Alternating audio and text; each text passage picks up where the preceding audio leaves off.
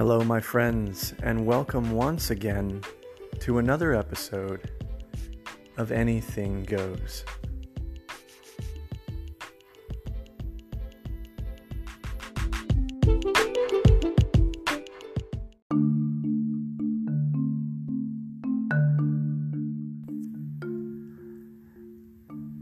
Symbols, symbolism, art, and conspiracy. What do all of those things have in common? Well, that's what I want to be able to talk about with you today. As an artist, I've spent many years dedicated to the academic studies of art as well as the creation of art.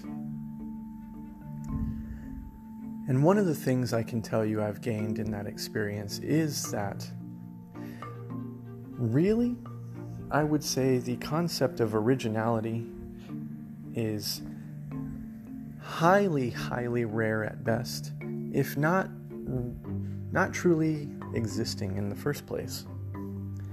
And the reason I say that is because the the older I've gotten, the more I've experienced in life, the more I've come to realize most of the things we see in these wor- in our world that we consider new and amazing is typically a reinterpretation of something we've already seen or an advancement on it. Uh, and symbols are the same way.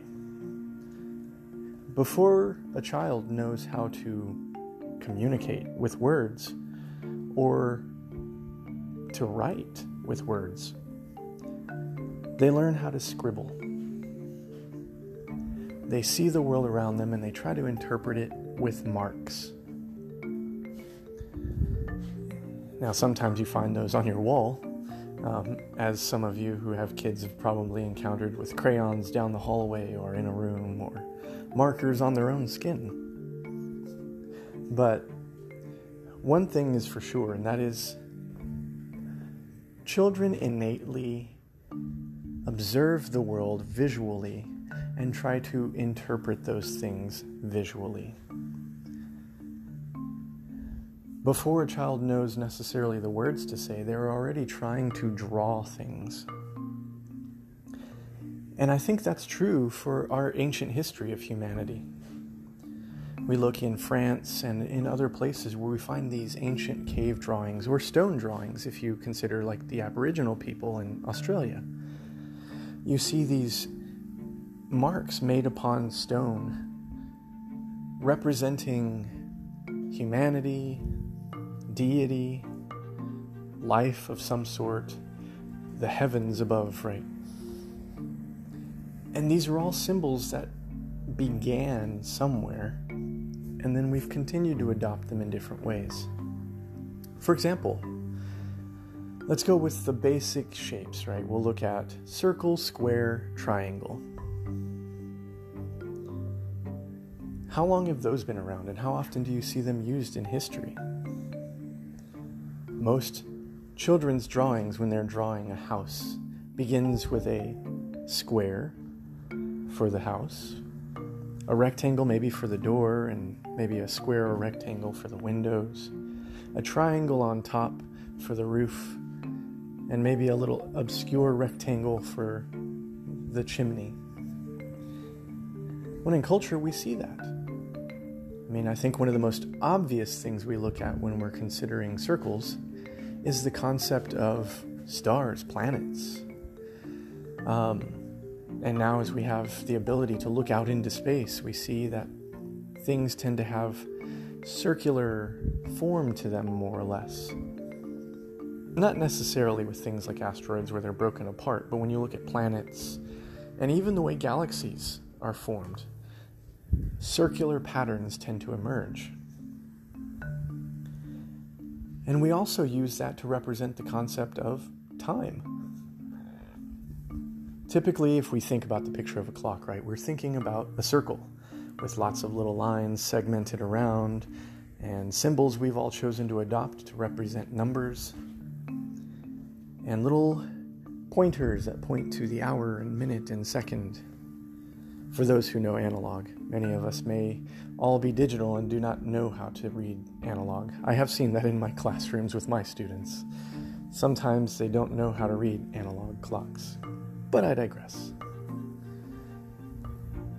So, we see these symbols used again and again to represent time, to represent space, to represent form, um, and to represent uh, places of dwelling, even. If I say, What's the biggest historical triangle you've ever seen on the planet? My assumption would be your thoughts would go to three large triangular stone structures dwelling in a desert. Pyramids. And that's to be expected.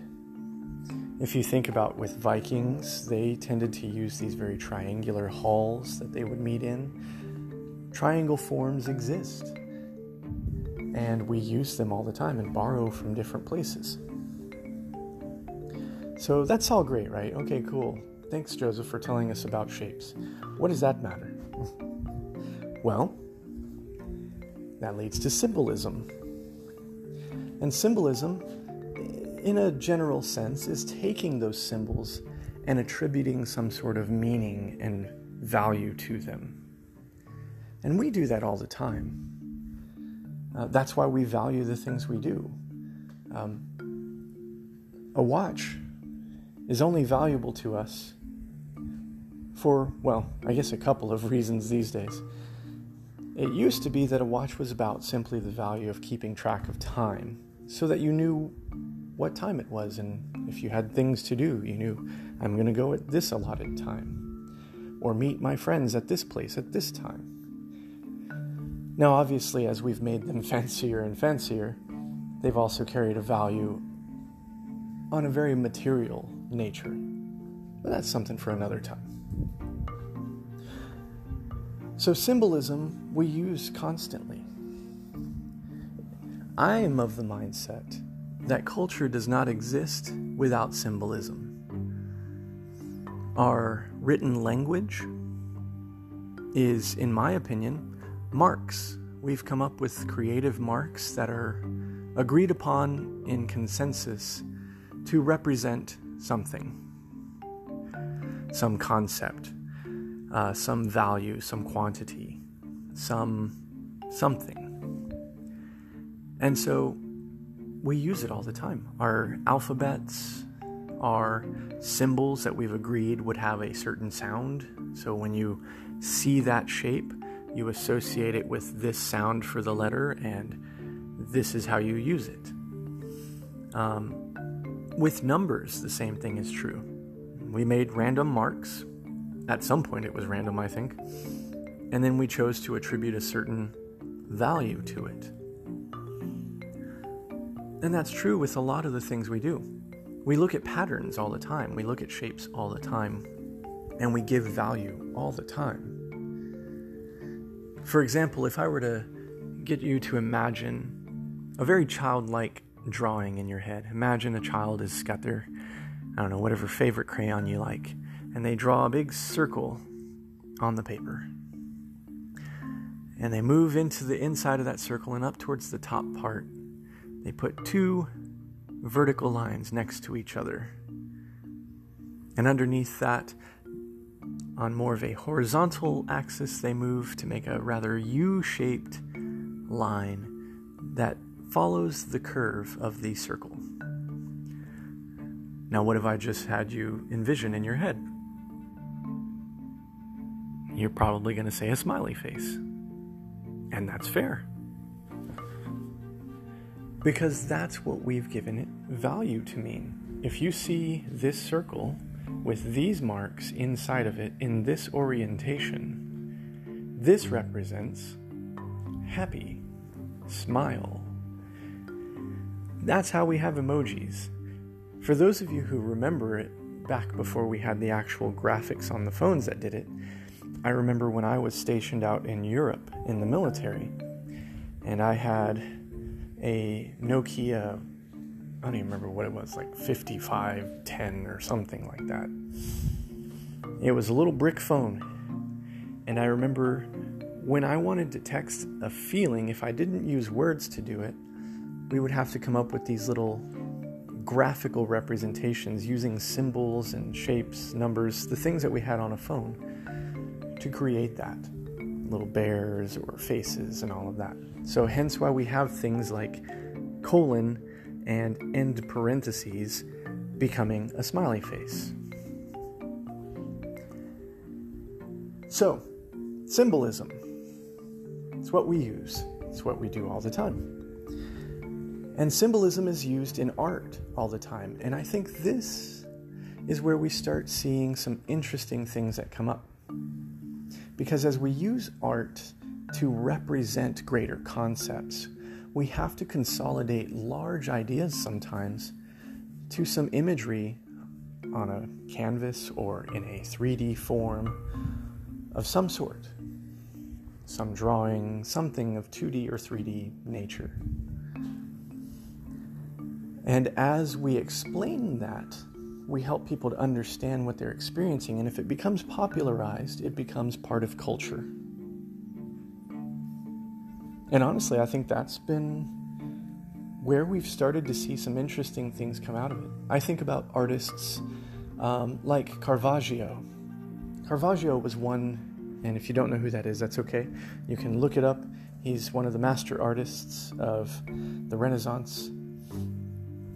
Um, but if you look at Caravaggio's work and you study it, one of the things you learn is that he was very keen on using symbols within his paintings, and he would hide things in the shadows that were speaking about a message he wanted to convey, but rather hidden, oftentimes talking about.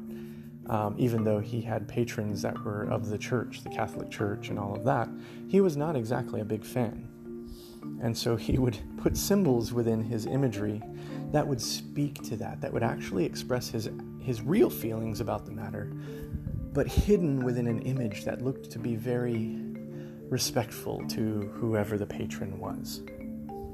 Uh, he was a bit of a rebel, but he's a great example of how we take concepts and symbols and shapes and marks and begin to create a more complicated thing around it. And you can go through many, many, many artists and see that. Um, but the concept here that I'm interested in is looking at how all of this comes together to create culture and aspects of human existence. And so for me, all of this is fascinating because that also leads to things like conspiracy theories. Now, whether or not you are one who is on that or not, for me, conspiracy theories are a guilty pleasure. They are a source of entertainment and education in some ways. Now, that may sound weird to hear that. I'm not saying that every conspiracy um, is quality education, but it does inform you of something.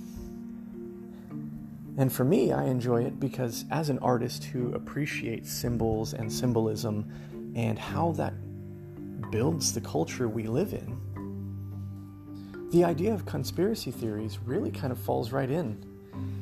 Um, because they're taking concepts, ideas, forms, shapes, symbols that have existed in culture and creating this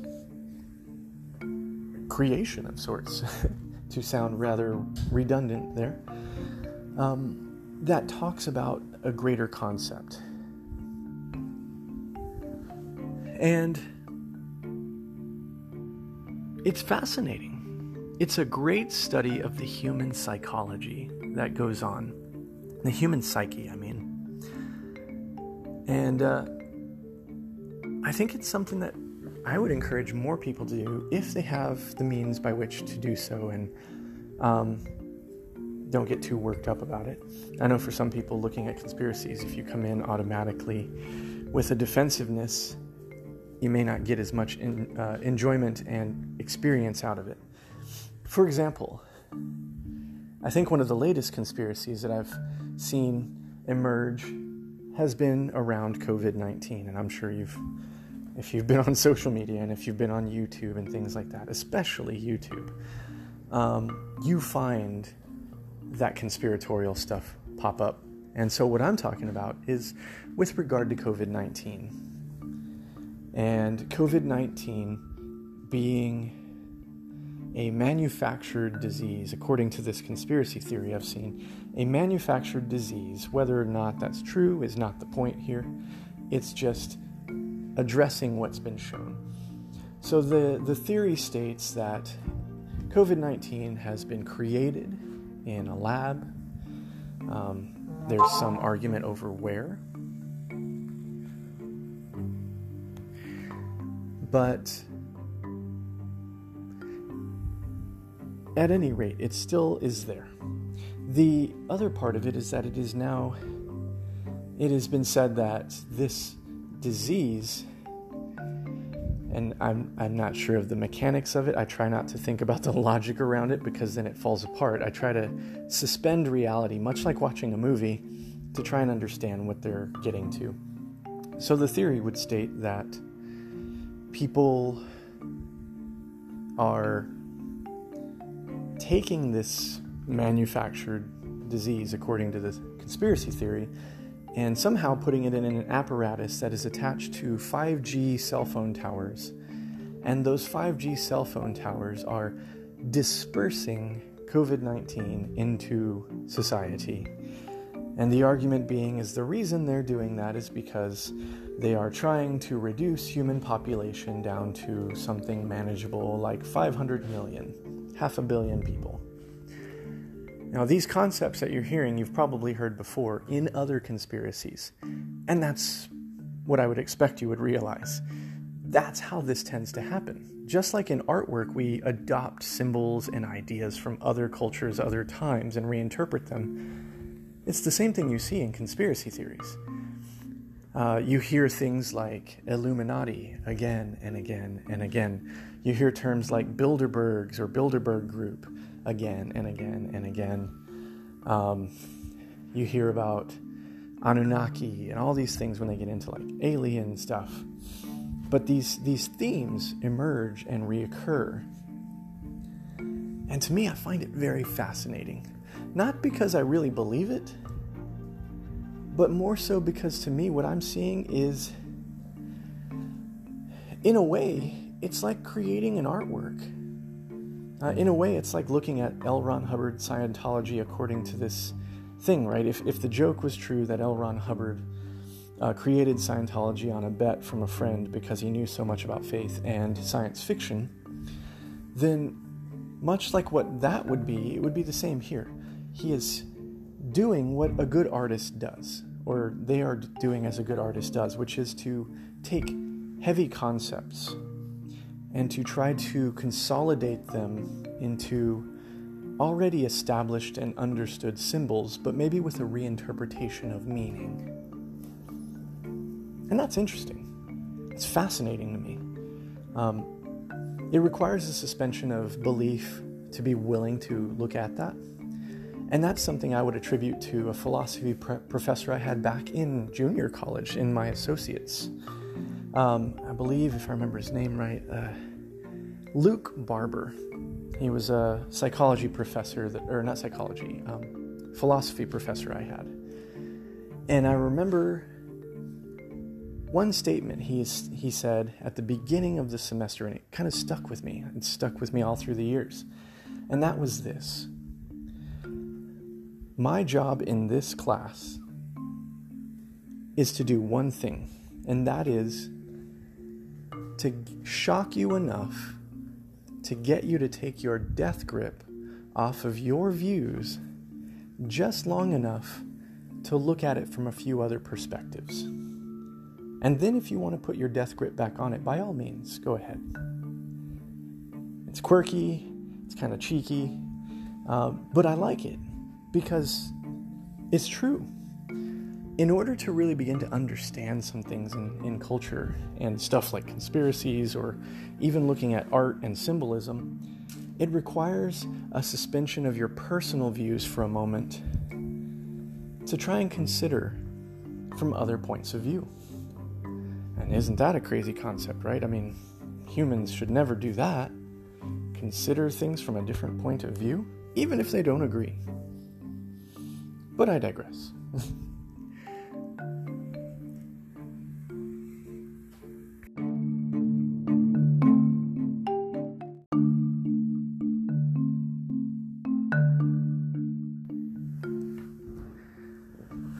Well, friends, I could keep going on and on about this because, as I've already stated, I'm loquacious. I talk a lot and I can talk for days. But here's the thing